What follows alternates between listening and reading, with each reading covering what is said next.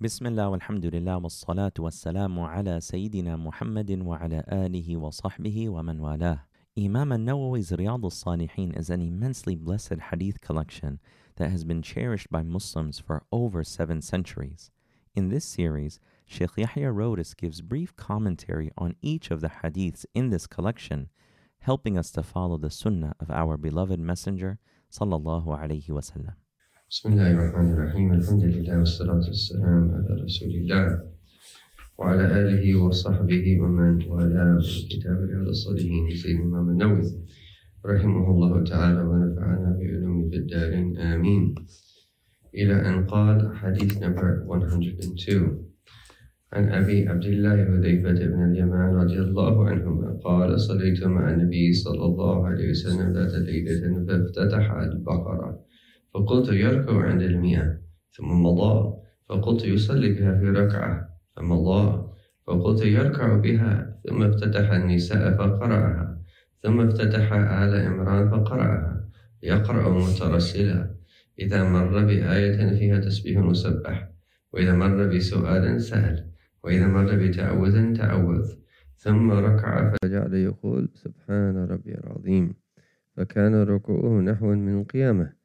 ثم قال سمع الله لمن حميده ربنا لك الحمد ثم قال ثم قام طويلا قريبا مما ركع ثم سجد فقال سبحان ربي الأعلى فكان سجوده قريبا من قيامه رواه مسلم So Hudayfa al-Yaman narrates radiallahu anhu I prayed with the Messenger of Allah sallallahu alayhi wasallam one night and he began reciting Surah Al-Baqarah I thought to myself that he would go into ruku', the bowing position, after reciting 100 verses, but he continued reciting.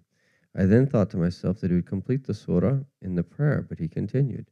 I then thought that he would go into the bowing position at the end of the chapter, but he began reciting Surah An-Nisa and completing the entire chapter. Then he began reciting Surah Ali Imran and completing the entire chapter. His recitation was slow and measured. When he recited a verse containing glorification, he glorified Allah. When he recited a verse of request, he asked from Allah. When he recited a verse that relates to seeking refuge, he sought refuge in Allah. He then went into the bowing position and said, Subhana Rabbi al-Azim. Glory to my Lord, the might, the great. His bowing was similar to his standing. Then he said, Sami Allahu liman rabbana lakal hamd. Allah hears the one who praises him that, O Lord of ours, all praise is due to you. He then remained standing for a long time, almost as long as the time he spent in the bowing position. He then prostrated and said, Subhana Rabbi al glory to my Lord the Most High. His prostration was almost as long as his standing. MashaAllah, tabarakallah. So in this blessed hadith, we learn about how much our Prophet ﷺ would exert himself in worship. And the narrator of this hadith the great companion Sayyidina Hudayfa ibn al-Yaman, was known as the Sahibu Siri Rasulullah sallallahu alayhi wasallam. He was known as the possessor of secrets of the Messenger of Allah. And the Prophet singled him out with knowledge of the munafiqeen, of the hypocrites. And so the Prophet knew who the hypocrites were. But he put everything in its proper place, sallallahu alayhi wasallam. The outward is in the outward and the inward and the inward. And it was only Hudayfa who had this knowledge of the munafiqeen, of the hypocrites and who they were. And it was after the time of the Prophet the companions would look and see who Hudayfa wouldn't pray on. And they knew that if he refused to pray upon some, some he wouldn't say anything, but they realized that there was something potentially there. And he also was had a special knowledge of the fitan and mustaqbala, of the, the future that uh, fitan. Uh, and again, it's a difficult word to translate. The various trials and tribulations that would happen uh, that throughout the course of history, he had a knowledge of that that our Prophet specified him with. So he narrates this hadith, and he says that one night, that layla, that I prayed with the Prophet ﷺ. What is meant by here? That qiyam al or tahajjud. And you could see that the Prophet ﷺ, even in his private worship at home or wherever he was, وسلم, is that the companions tried their best to be with him as much as he could. And so he says that he enters into prayer and he starts reciting Surah Al-Baqarah. He says then in his mind he's thinking he's going to recite a hundred verses and then go into the bowing position. He says, but he continued reciting. And then that I said to myself that he's going to re- recite the entire chapter that and in one rak'ah and in one cycle of prayer. But he continued. And then I said that he's going to that eventually prostrate, that he's going to eventually bow. He said, but then he, after finishing Surah Al-Baqarah, he starts reciting Surah An-Nisa. So, subhanAllah, you can imagine him, that what that would have been like, praying behind the Prophet and he's reciting Surah Al-Baqarah. The entire chapter, subhanAllah. And then after he finishes Surah Al-Baqarah, he starts reciting Surah An-Nisa. And he didn't go into the detail like he did before, but he just says that he recited the entire chapter. And then after Surah An-Nisa, he starts to recite Surah Al Imran. And we know Surah Al Imran comes before Surah An-Nisa, but it's permissible for someone in prayer to recite from whatever chapter that they want. So you can recite a later chapter and then come back to an earlier chapter. And then just so that we didn't think that he's like speeding through it and reciting very quickly, يقرأ مترسلا. And essentially that means murattalan.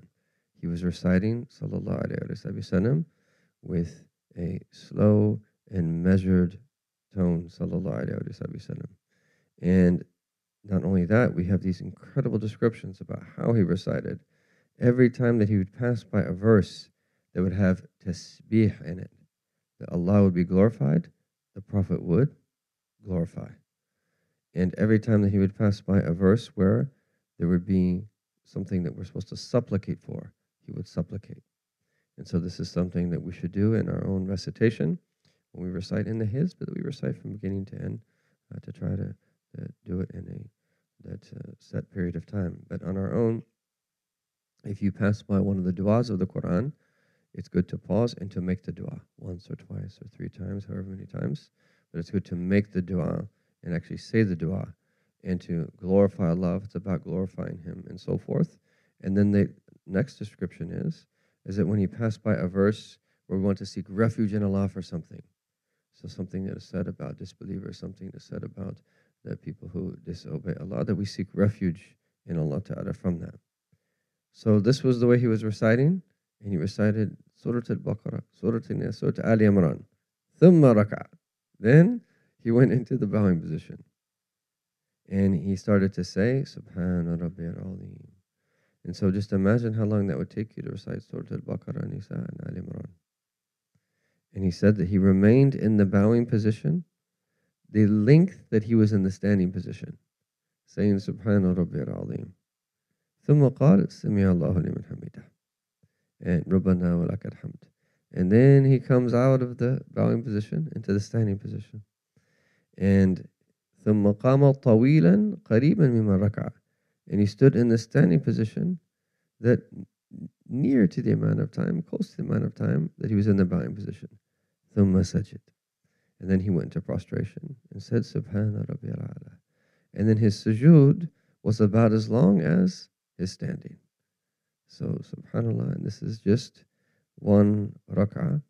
And you can imagine that what the worship of our Prophet ﷺ was like. All of this indicating to us is that we should be people, even if we can't do this amount of worship or this much, is that really find deep pleasure in worshiping our Lord subhanahu wa ta'ala and be ready to roll up our sleeves to worship in a way that is pleasing to Him subhanahu wa ta'ala.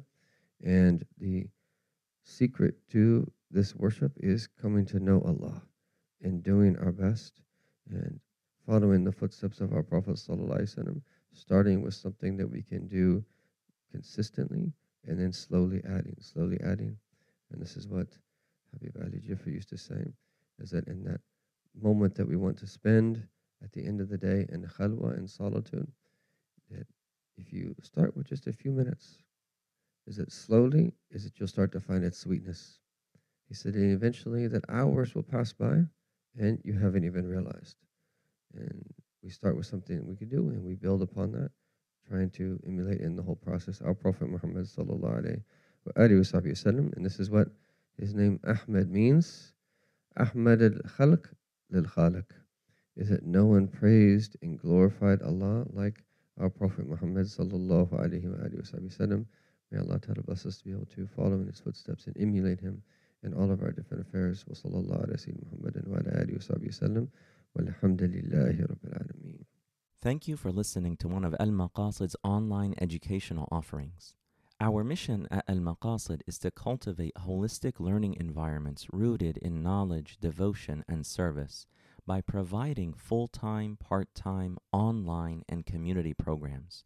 For more information, please visit our website at almaqasid.org and connect with our other online content at almaqasid.org backslash connect.